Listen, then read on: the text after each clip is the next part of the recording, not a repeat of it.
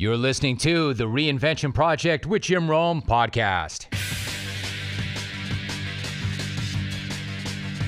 Welcome to episode 44 of the Reinvention Project with Jim Rome. Listen, what do you say we cut the small talk and get to the real talk? Some real transparency.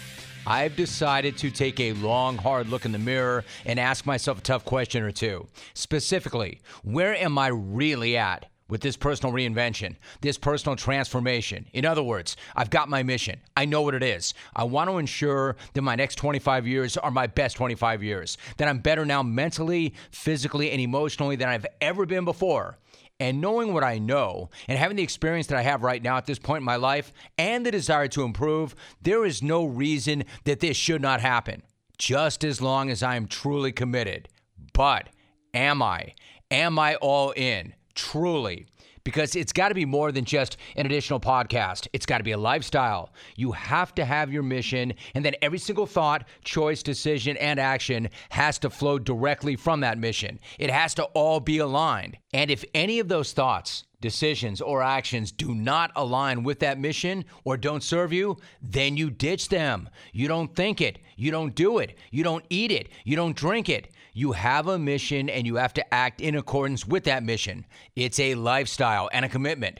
But the truth is, I'm just not committed enough. Now, don't get it twisted. I am definitely better now than when I started this journey in any number of ways. But if extreme ownership is a cornerstone of living your best life or self actualization, then I need to own this. I can do better, much better. This pod is not called the Incrementally Better Project with Jim Rome. It's the Reinvention Project with Jim Rome. And I'm going to put myself on notice publicly right here and right now. I need to do a hell of a lot more. I need to have a much bigger chip on my shoulder. I need to be a hell of a lot more driven and efficient in order to get where I need to go because what I've always done won't get me there. I will own that. And now I need to execute on that. I'm looking directly into the mirror and I'm telling myself, do better, do better. Now, what about you? Where are you in your own personal reinvention? Are you where you should be? Are you pushing yourself and improving in every way imaginable, big and small? Or are you like me and conning yourself? Be brutally honest about this. I am. You should be too. I know I can do better, and I will, because I sure as hell do not want to be right back here next episode, or in a month, or worse yet, six months, or a year, and have to admit to you all, I really have not made the progress that I set out to make. F that. All of that said, it should not be the case, and we should not have to rely on it, but sometimes it takes a really jarring, traumatic experience for the individual to get leverage on him or herself. Again, hopefully it never comes to that, and it certainly shouldn't have to come to that. We should all be able to reverse engineer our lives. You should be able to decide who you want to be, how you want to live, what kind of life you want to have, and then engineer it in reverse. However, as we have seen time and time again, individuals have dealt with, overcome, and converted unbelievable adversity into incredible personal transformation. And today's guest is no different. Without telling his entire story right here at the top, I'll just say that Joel Thorn Neeb truly is uncommon amongst the uncommon. This dude is the closest thing to an actual superhero slash renaissance man that there is a former F 15 fighter pilot, a three time American Ninja Warrior competitor, a CEO, a best selling author. Oh, and somebody who was given a death sentence. Actually, literally. And not only lived to talk about it, but made it his life obligation to talk about and share and live in accordance with that. He is Joel Neeb. The guy's incredible, and he's coming at you right now on episode 44 of the Reinvention Project with Jim Rome. Joel, there is so much that I want to talk to you about, but first off, let me just say it's an absolute pleasure to meet you and have you on the Reinvention Project. Thank you so much for doing so. How you doing? How are things, Joel? Jim, doing fantastic. Really excited to talk with you. I've been a longtime fan, and uh, it's great. I, I, love this new reinvention mission, and looking forward to the conversation. My man, I appreciate that so much because you fit in here perfectly. You are a former F-15 fighter pilot, a CEO, a best-selling author, an extreme athlete, and a three-time American Ninja Warrior competitor, as well as a Stage Four cancer survivor. Of all of these things, and what a life you've already led, but of all those things, Joel, which is the one that resonates the most with you? So the one that's most important to me, the, the title that uh, that I think I connect with more than anything else, is uh, husband and dad. And, and, and you know that sounds cliche, but that's the most important team that I've got. And everything I do outside of uh, that that group is is built to emphasize the family. In other words, the dis- discipline I've learned as a fighter pilot, I bring home the professional successes, whatever I'm afforded, I get to do that with my family and make that a part of our our joint life, and uh, and that's the most important one. All right, so that is absolutely the most important one. That makes sense to me. I understand that. I've got a couple of kids and a family. I know that too. I think a lot of people listening can identify with that. I think also, Joel, what's interesting, a lot of people listening, I think can also identify in a sense, at least in a sense, with you being a cancer survivor. I say that only because, and I've said this before on my programs and my podcasts, we all know somebody who has had cancer, or we all know somebody who knows somebody. For instance, my father had leukemia. I've seen it in my family. I'm curious, what was it like for you to be so young, so vibrant, so healthy, and to be told in 2010 you had stage four cancer? Yeah, it was a shock of a lifetime, Jim. It was uh, I was at the peak of my fitness and my career. I was in the final interviews to be an Air Force Thunderbird, uh, like the Blue Angels, and uh, and then all of a sudden, out of nowhere, I get this diagnosis that not just cancer but stage four, and expect to live about 18 months. So when you're told something like that, Joel, I can't even imagine how you process something like that, but when the doctors tell you you have 18 months to live, at that time, did that feel like a death sentence, or what did you do with that information initially? You know, it's interesting. Uh, I was I was a little surprised and shocked. I would have thought that being a fighter pilot for so long, having gone to the Air Force Academy, living under discipline like I had, and, and kind of preparing for the struggles, I, I, guess you could say, that that I've been better prepared for that moment. But I absolutely wasn't. I I 100% curled up in the fetal position for about 30 days felt very, very sorry for myself. Felt like uh, this shouldn't be happening to me. I was mad at God. I was mad at the situation, and uh, I, I, didn't handle it well at all. See, Joel, the thing is, it, it, would be troubling enough, but right around that same time, you also received some really disturbing news regarding your son. What was that news?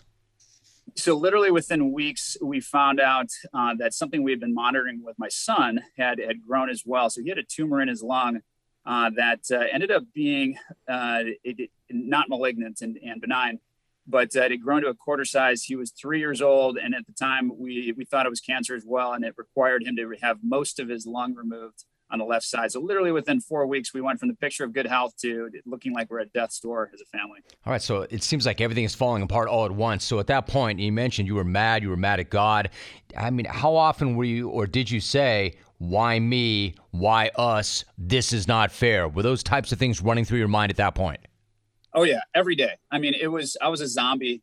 I would uh, stay up all night and watch the fans spin and, and and you know have horror thoughts about what was going to happen next. And then throughout the day, I would just be dead tired because I didn't sleep and just waiting for the night. It was this endless cycle.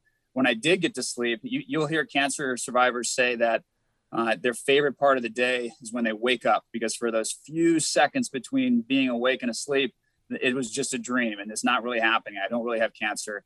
And, and they love that moment because they can go back to their old lives, even if it's not real, just for a few seconds. I hated that though myself because I was waking up to a nightmare. I would wake up and have that same sense that it didn't really happen, but then slowly I would remember, yeah, I had that doctor's appointment yesterday. Yes, I am actually going to die very, very soon.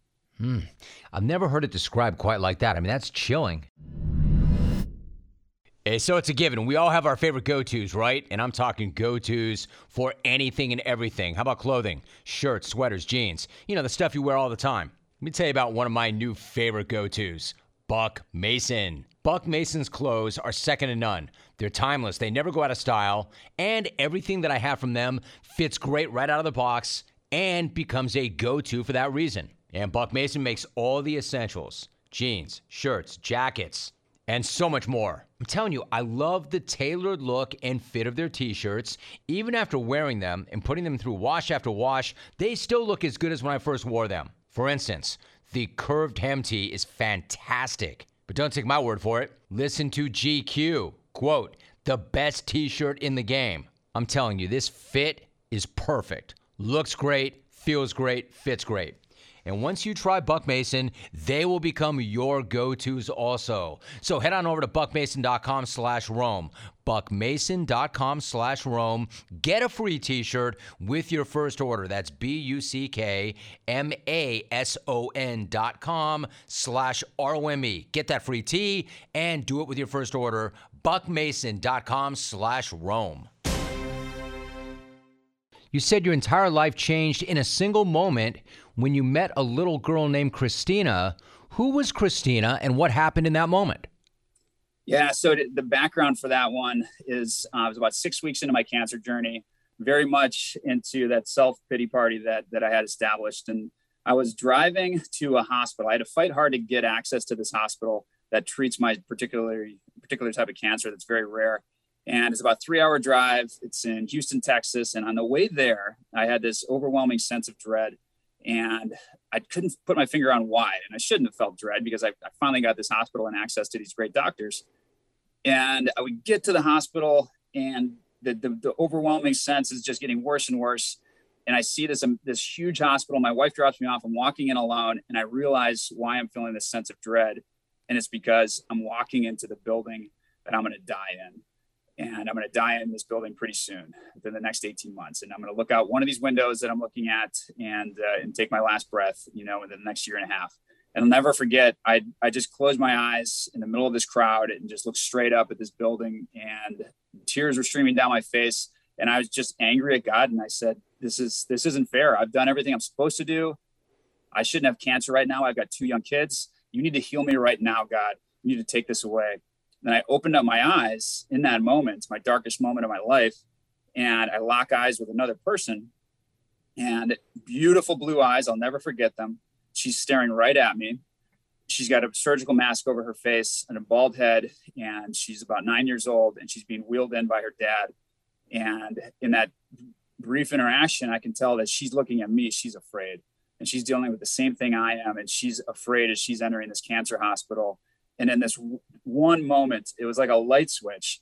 I went from having this absolute self pity to all of a sudden saying, Oh my gosh, I'm the most blessed person in the world. I'm 33 years old. I'm a fighter pilot. I'm doing what every young kid dreams of doing. I have a beautiful family. Don't heal me. Don't save me, God. Save that little girl who won't live to be a teenager. And it was just this amazing connection, and the doors closed behind her, and I was just left transfixed by you know what just occurred. I like to say that God answered my prayer. He healed me, not in the way I wanted him to. I wasn't healed physically, but I was healed in the way I needed in that moment. I mean, Joel, I I have goosebumps. It's it's one of the most amazing things I've ever heard. So you see this little girl, and you know there's such a long road ahead physically. And again, anybody who's ever gone through this or been near somebody who's gone through this knows what we're talking about here. But like in a moment, like spiritually or emotionally, your healing had begun. Whatever became of that little girl? Did you see her again? So I've told that story that I just told you many times because I, you know, clearly I had the opportunity to to have a second chance at life. And, and I wanted to share that lesson with as many people as I could. And one time I shared that and I got this random message on LinkedIn and is from this father in Houston and uh, and, and on LinkedIn of all things. And he says to me in the message, I'll paraphrase it. He says, Joel, in 2010, I was wheeling my little girl into the hospital. It makes me choked up just thinking about it. Wheeling my little girl into the hospital, and uh, she had a bald head and she had beautiful blue eyes. Uh, Christina, and she was nine years old, and uh, she was afraid in that moment. And he said, but she wasn't afraid four years later uh, when she passed away and went to be with God. And she taught us many things in her life.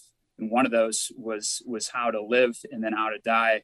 And I'm I'm so blessed to know that she taught you something in, in her life as in her short life as well. And just what an incredible connection. Everything coming full circle. Of course, it was a tragic, terrible ending to what I always hoped would be different to meet this little girl, Christina. But uh, but it was powerful for her dad to have that closure as well as we discovered that it was her that that I oh, encountered. Oh, I, I can I can only imagine how powerful that must have been for him, for you, for people listening right now, I'm kind of curious, Joel. You do a lot of things. I mean, you're really involved. You're a CEO and you're an extreme athlete and you're a father and you're a husband. You're all these things, but you speak quite a bit. So you talk about these types of things. I'm curious, how often do you think of Christina?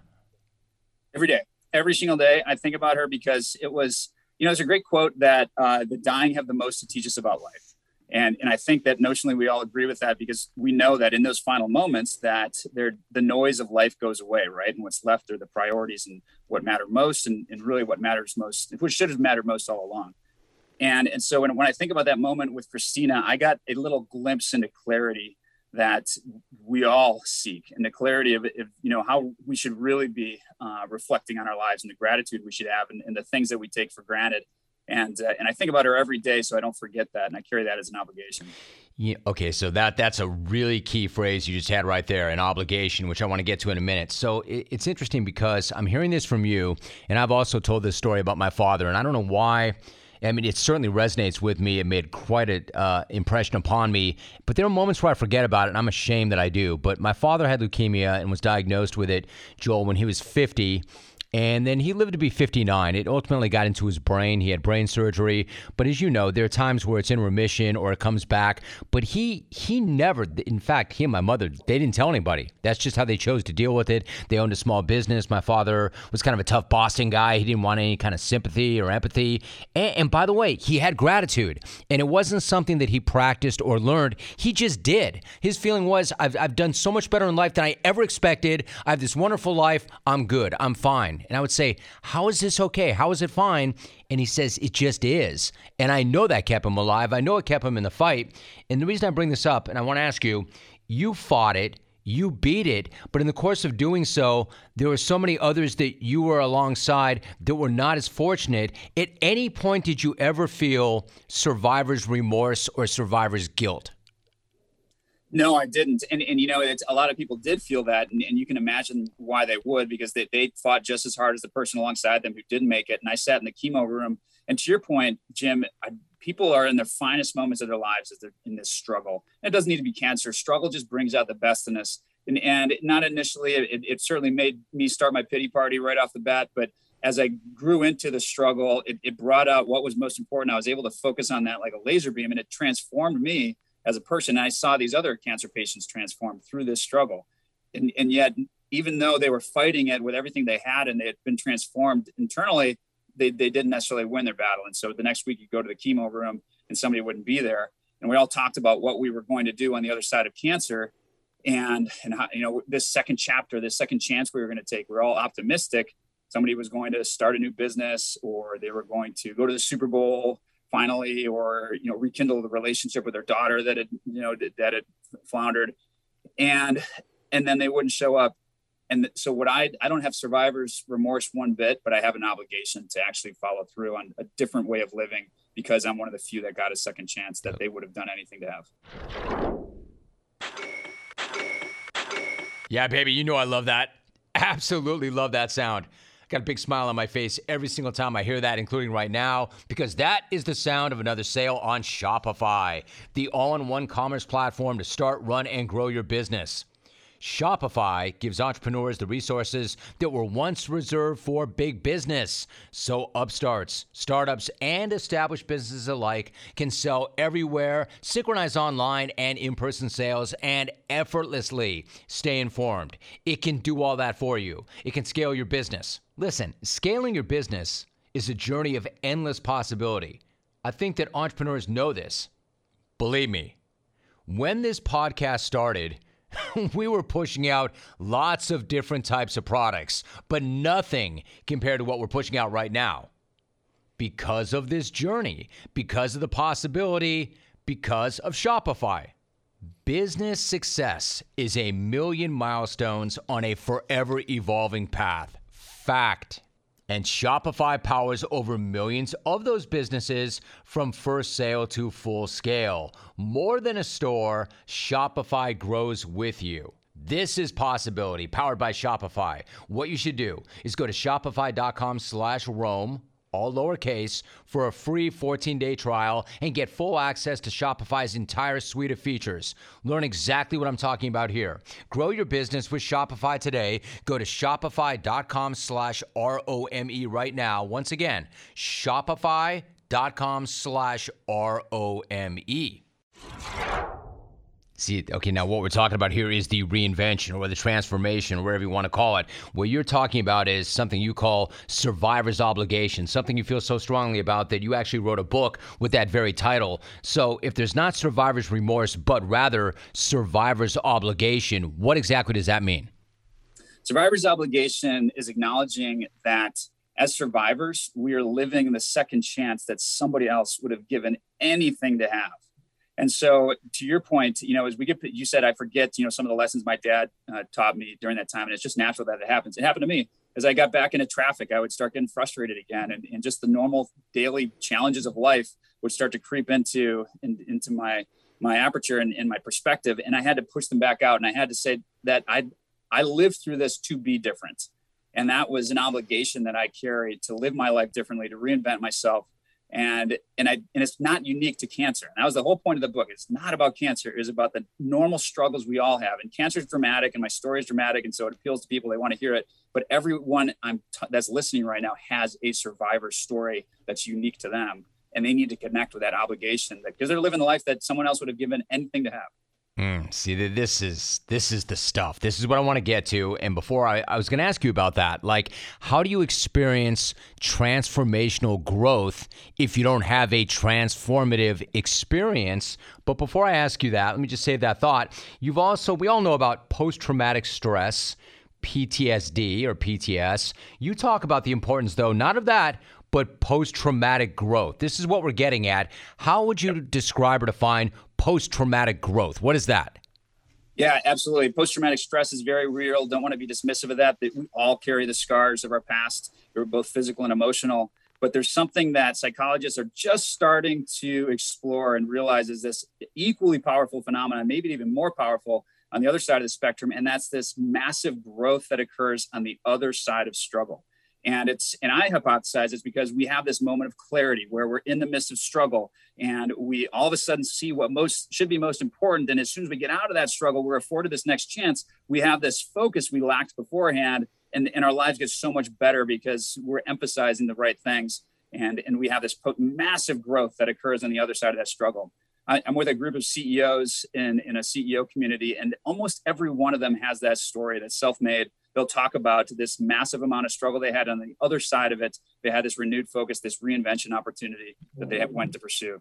So, Joe, I'm curious. Like, for instance, I've talked, you know, I've done this a long, long time. So I've seen a lot of athletes and I've had a lot of interviews with people that have come up a certain way and they're products of their environment for whatever reason. You know, I always have this thing is it nature or is it nurture? You know, are you a product of your environment or are you hardwired for it? I know exactly what you're talking about. You go through something you went through and you come out the other end, you could certainly argue that everything is good is on the other side of bad or everything good is on the other side of hard.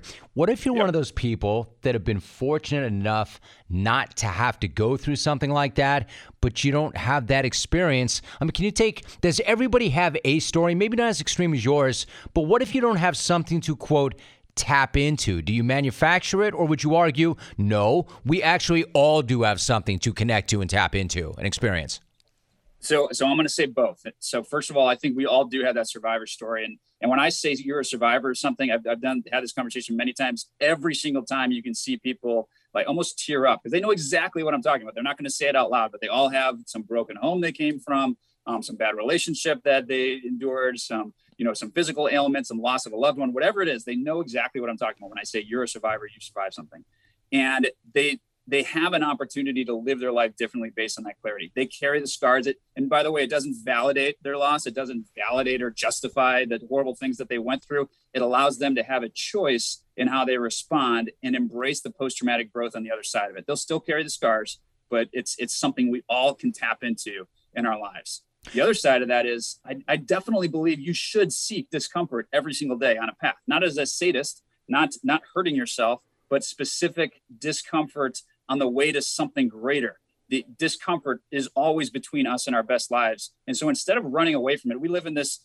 nerf society. We, we, we want to medicate all the bad things away from ourselves and we expect to live just pleasure filled lives. And, and yet we're the least happy generation out of the last thousand that have been out there. And I think it's because we don't embrace the right type of discomfort. You know, you always hear that, Joel, right? You have to be comfortable being uncomfortable. I mean, what I'm hearing from you is if we really want to live the best version of ourselves, if we want to live our best lives, we have to. I mean, do you venture outside your comfort zone or do you have to live outside of your comfort zone? What's it look like? I, believe you venture. I don't think you necessarily live out there. I don't. I don't live 24 seven like that. Recovery is important to me. Uh, I sleep eight hours a night. Rest is really important, and uh, and I emphasize that just as much but but you have to seek those things that you're afraid of. Very often people will tell me well i don't really know what i, I need to pursue. And and you know i can't figure out what i would be passionate about even if i wanted to get out of my comfort zone. My question for them is always what would you do if you weren't afraid? How would your life look different if you made decisions that that tackled some of those fears? Because our best lives are always always always on the other side of, of our fears whether that's our fear of leaving the past behind us, our fear of venturing forth and doing something new, starting a new relationship, whatever it is, that the, the best life is always on the other side. And, and don't let cancer or some death sentence make you have that realization. Because here's what will happen you'll have that in a light switch of a second, meaning that next second you will realize the regret you have for not taking action. Your back, your subconscious knows what you should be doing right now. You all know. And you can't wait until that moment of clarity in the end times to, to realize you missed your chance. Yeah, so I wonder, Joel, for instance, if we have this transformative experience and we know that on the other side of that, we can actually use that, we can lean into that, we can tap into that. You know, how do you ensure that we use it and it makes us as opposed to breaking us? Because obviously, so many people do not bounce back. In fact, I mean, I, I, wouldn't say the majority, but how do we ensure what logistically, how do you ensure that you use something like that to make you and not let it break you?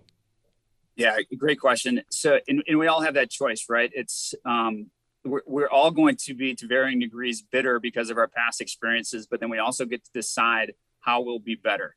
And, and that's a conscious decision that we're going to make. The bitter part isn't really conscious. We're going to carry those scars. That's not much of a choice. It, it just happens. And PTSD is very real, and, and we shouldn't be dismissive of that.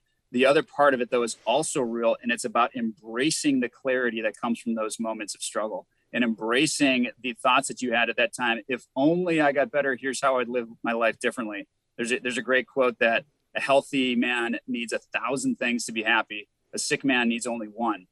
And so when we have that moment of clarity and focus, we have to capture that and think about it for the rest of our lives and what that means in terms of how we're going to live differently on the other side of it. So I wonder, like you obviously are dealing with some really high level people. And I want to talk about Afterburner before I let you go and the, the, the, type of work that you do. But just generally speaking, whether it's you're counseling CEOs or you're talking to somebody, you know, normal, somebody average like me or anybody listening, should we be in pursuit constantly of perfection or maybe just progress?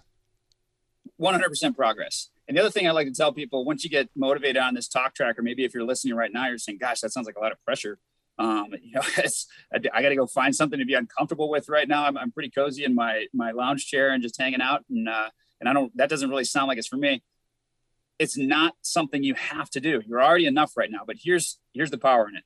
It's not that something you have to do. It's something you get to do that one word makes such a difference and it makes a difference to me because i almost didn't get to do anything and so now when i go up against hard i go up against new opportunities i don't look at it as something i have to do otherwise i'm not happy with myself. I, I look at it as something that i never thought i'd have access to that, that should, for all practical purposes my medical condition i shouldn't get to do it but i do get to do it.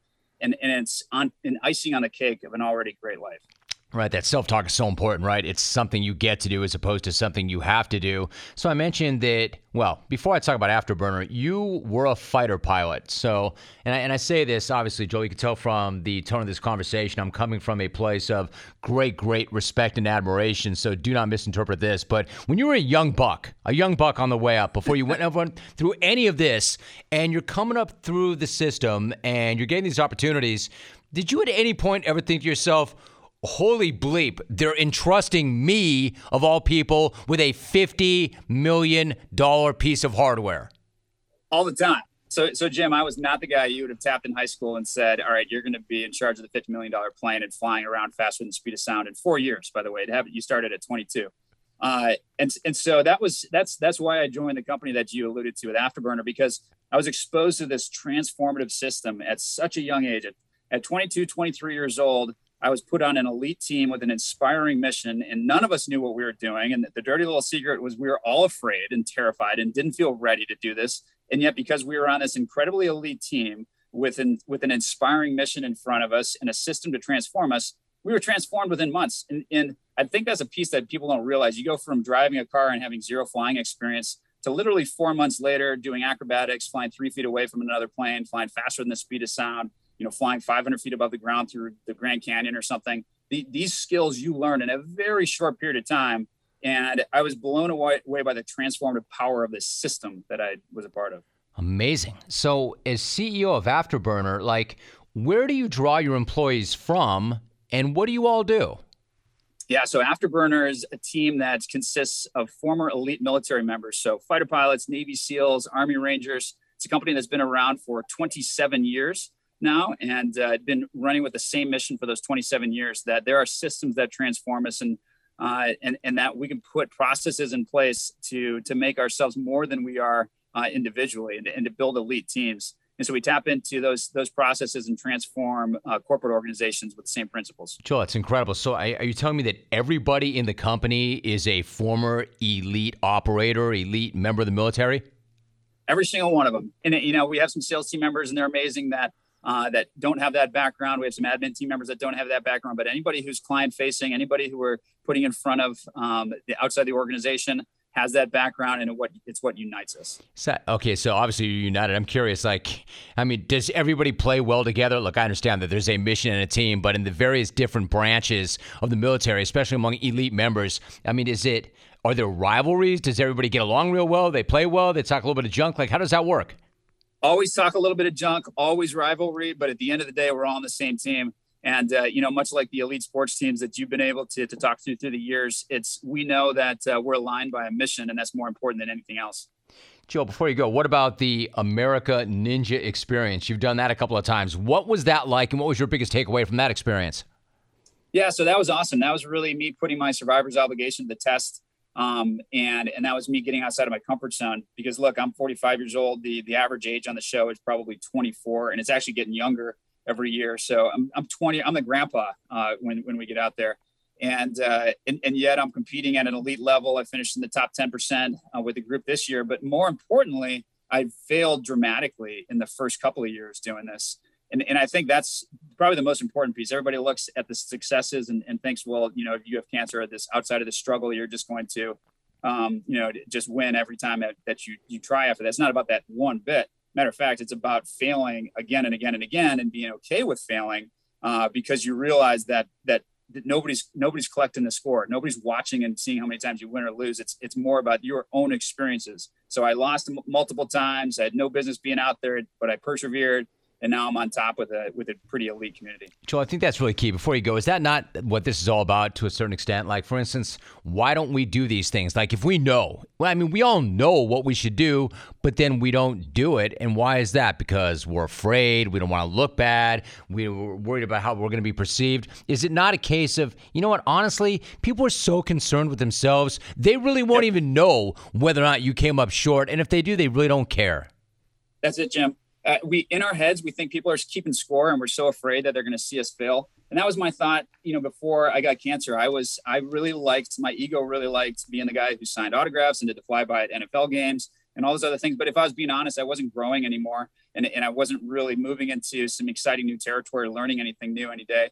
And so when my life was on the line and i thought i was dying i was deeply regretful and mad at myself that i was so concerned about doing the ego pursuits of my life and, and manicuring my social media so that you saw me a certain way. And, and at the end of the day, I realized nobody was even paying attention. Win or lose, everybody's so caught up in their own movie in their head that that stars them that they're not paying attention. So you may as well live authentically. You may as well do the things you care about because I promise you, promise you, promise you, no matter how high you are, how low you are in a year, nobody will have any idea what you did. In a week, most people won't know what you did. So, Joel, finally, the analogy is so great about the movie in your head because what do we, unless we're really intentional and conscious and understand how the brain works and how many people really do, what you end up doing, right, is watching a movie. We don't have a whole collection or a whole library of movies. We're probably mostly watching the same movie. And if it doesn't serve us, we keep watching the same bad movie on an endless loop.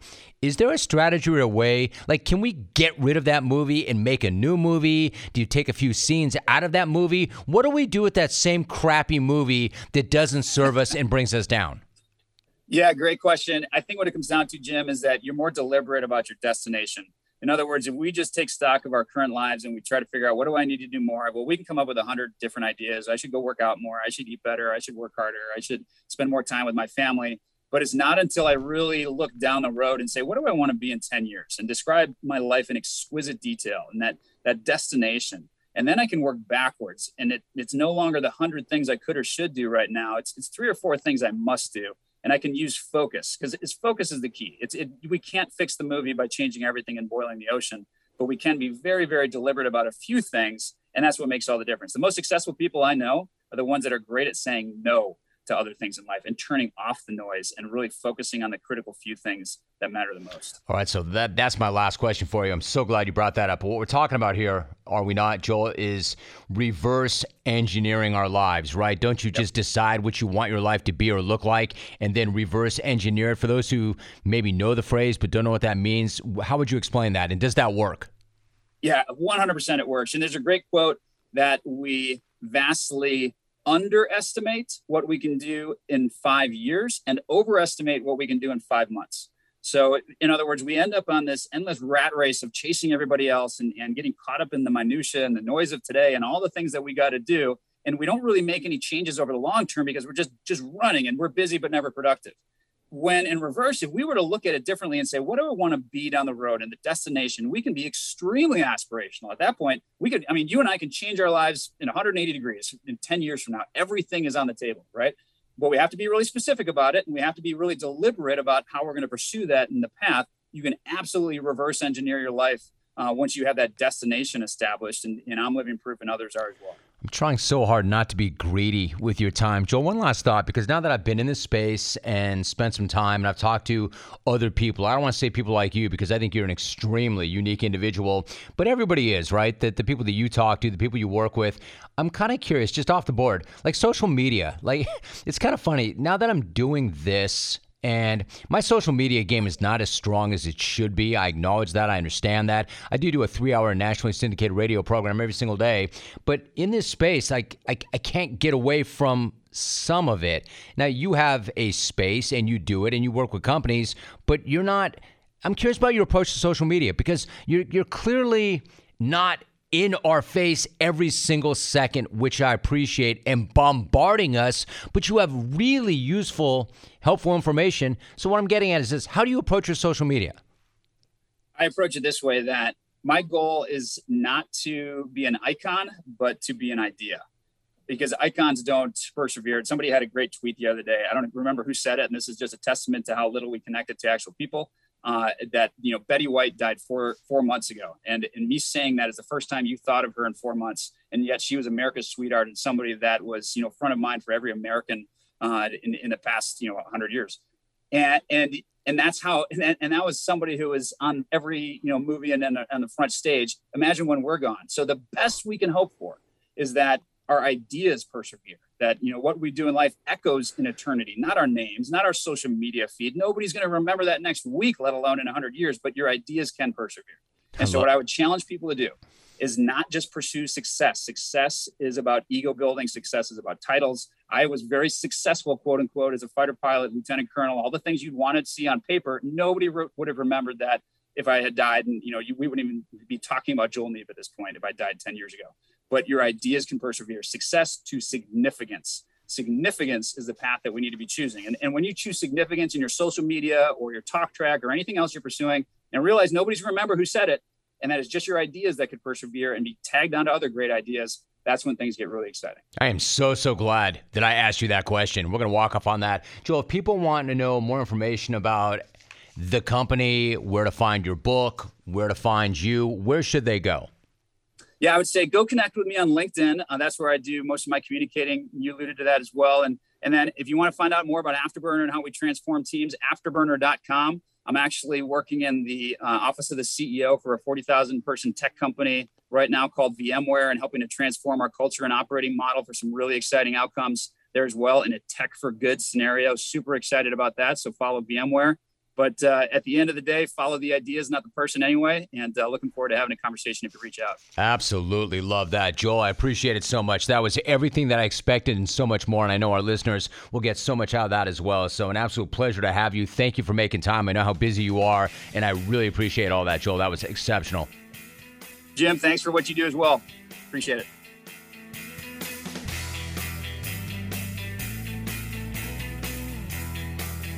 Such an amazing and powerful conversation with Joel Neeb. And by the way, that's one of the reasons I started dropping these episodes every other week instead of every single week because I think they're so powerful and so impactful that I and we need to spend some time with them. Spend some time thinking about them and re listening to them and absorbing the totality of the messages and lessons that our guests are sharing. And this episode is no different. Every single time I listen and re listen to all these episodes, I pick up something I missed the first or even second time around. Now, one of my most obvious takeaways from this conversation with Joel was his insistence that we take whatever traumatic episode or episodes that we've had in our lives and convert them into, quote, post traumatic growth. He was very careful to say that he was in no way diminishing the significance of post traumatic stress and those who suffer from it. But instead, what he's saying is we have all experienced something traumatic, something truly disturbing, something that we continue to go back to over and over again that is preventing us from moving forward. What Joel is saying is whatever that is for you, for him it was cancer. But whatever it is for you, make sure you are not defined by it. Stop running that horrible movie over and over again in your head. You're the director. Make a new damn movie. I get it. Sounds simple. It is actually simple. Simple but not easy. But you are the director and the writer, the producer, the lead actor. Make a new movie and run that in your head instead. I mean, what do we do when we're watching a movie we don't like? We shut it off. We don't continue to watch it over and over again until it makes us miserable shut it off.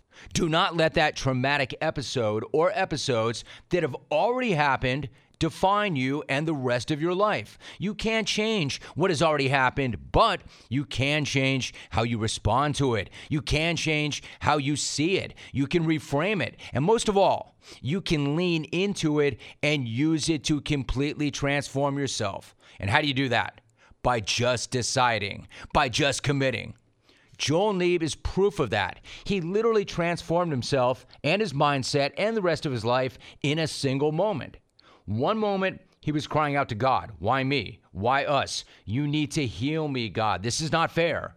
And then in a single moment, his entire mindset and really his entire life going forward changed when he locked eyes with a sick little girl and then said to God, Don't heal me. I may have stage four cancer, but I'm one of the lucky ones. I have an amazing life. I have an amazing family. I've had amazing experiences. I'm 33. She's just a little girl.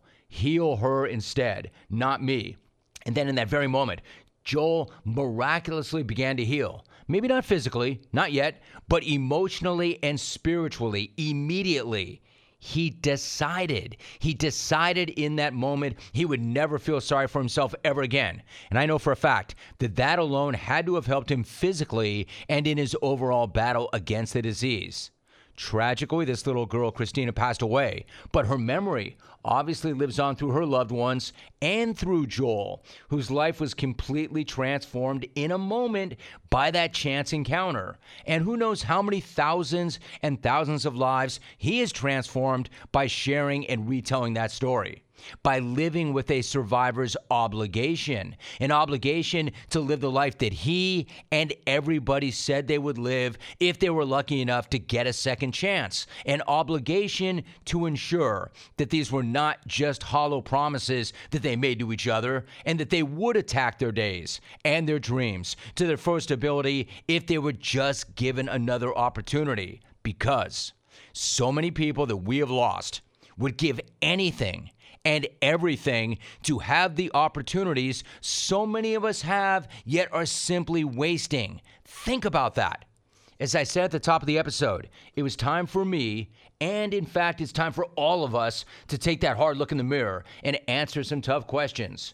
Are we the person we want to be? Are we living the life we want to live? Or are we making excuses, lying to the world, and worst of all, lying to ourselves about who and what we really are? We're all on the clock. Nothing is promised to any of us, not even tomorrow. Time to get to work. Let's all consider this our second chance, but don't waste it because you may not get another one. So get your ass in gear. It's go time. I'm with you on this. Let's go. Let's get it. My thanks to Joel Thorneeb. This dude is an absolute warrior, and I feel like that was just a wake up call that I personally needed. If you feel the same way, please feel free to share this episode with others and then tell them about my side hustle to my side hustle, the Reinvention Project. And if you don't mind, can you please feel free to subscribe, review, and then let me know how you feel about the pod and then where you are in your own reinvention process. Thank you once again for listening. Now let's get it, and I will see you next time right here on the Reinvention Project with Jim Rome.